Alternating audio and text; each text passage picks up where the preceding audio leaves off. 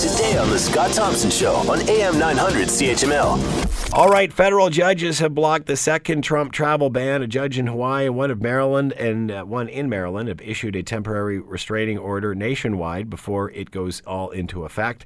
Uh, before it did go into effect, the Hawaiian judge uh, concluded that the new order failed to pass legal muster. Trump also admitted at a rally last night that the second order was a watered down version of the first. Not sure what that accomplishes, but uh, let's bring in Michael Taube, columnist and a former uh, a former writer, speechwriter for Stephen Harper, and he is with us now. Hello, Michael. How are you today? I'm good, Scott. First, Sure. uh, let's play a clip from the Attorney General in Washington State. This is Bob Ferguson on the ban. Bottom line, that is fantastic news. That's exactly what we're seeking, exactly what Matt and the Northwest Immigrant Rights Project is seeking, exactly what the plaintiffs in the case uh, in Maryland are seeking, what all of my colleagues, states like New York, California, Maryland, Massachusetts, Oregon, what we are all seeking. And here is a clip of uh, President Donald Trump at a rally, and this was in response to the travel ban, the second edition of the travel ban being, of course, now questioned and uh, I guess put on hold. A judge has just blocked our executive order on travel and refugees coming into our country from certain countries.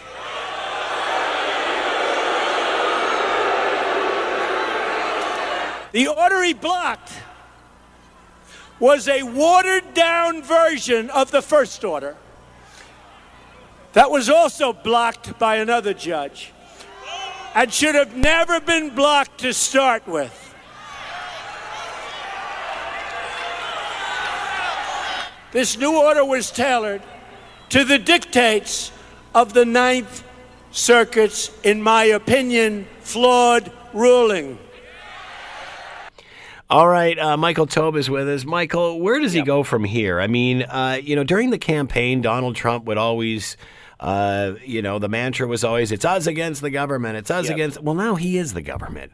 So how does he keep playing that same mantra? because he just creates creating a new us. That's how he does Yeah, it. that's it. That's and it. it's really very simple. He can do this for 48 years. I mean, people keep saying that it eventually will end. It doesn't have to end. That's part of the problem. We keep hoping that it will, but it doesn't have to because he can keep playing his cards differently as he sees fit.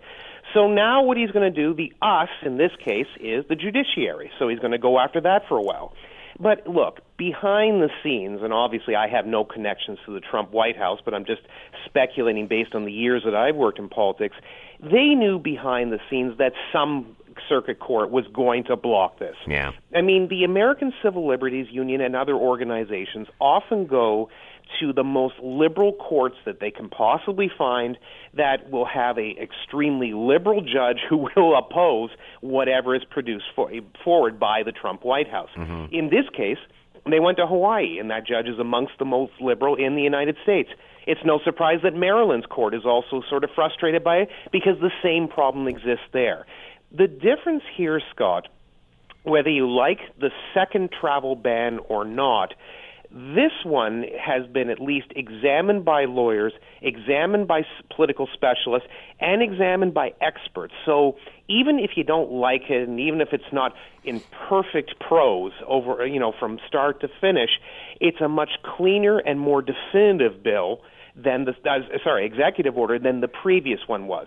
The first executive order that came out of the travel ban was just a complete uh, complete nonsense. It was absolute nonsense. It was badly written, poorly constructed, didn't include things about green cards and others, and then basically threw seven countries into complete turmoil that day. It was a complete and utter mess. This one, whether you like it or dislike it, I would agree with Trump. It's a watered down version, but it's a more salient version. In other words, it's one that could potentially get through Right. eh, the Congress and so forth because, in the end, ultimately, there's one less country. Iraq has been removed, so now they're down to six. And a lot of the language and examination in there at least sort of fits within the parameters that most moderate conservatives and independents would be pleased with. And the fact that Hawaii has held it up and Maryland might hold it up too, in the end, I think it'll get through.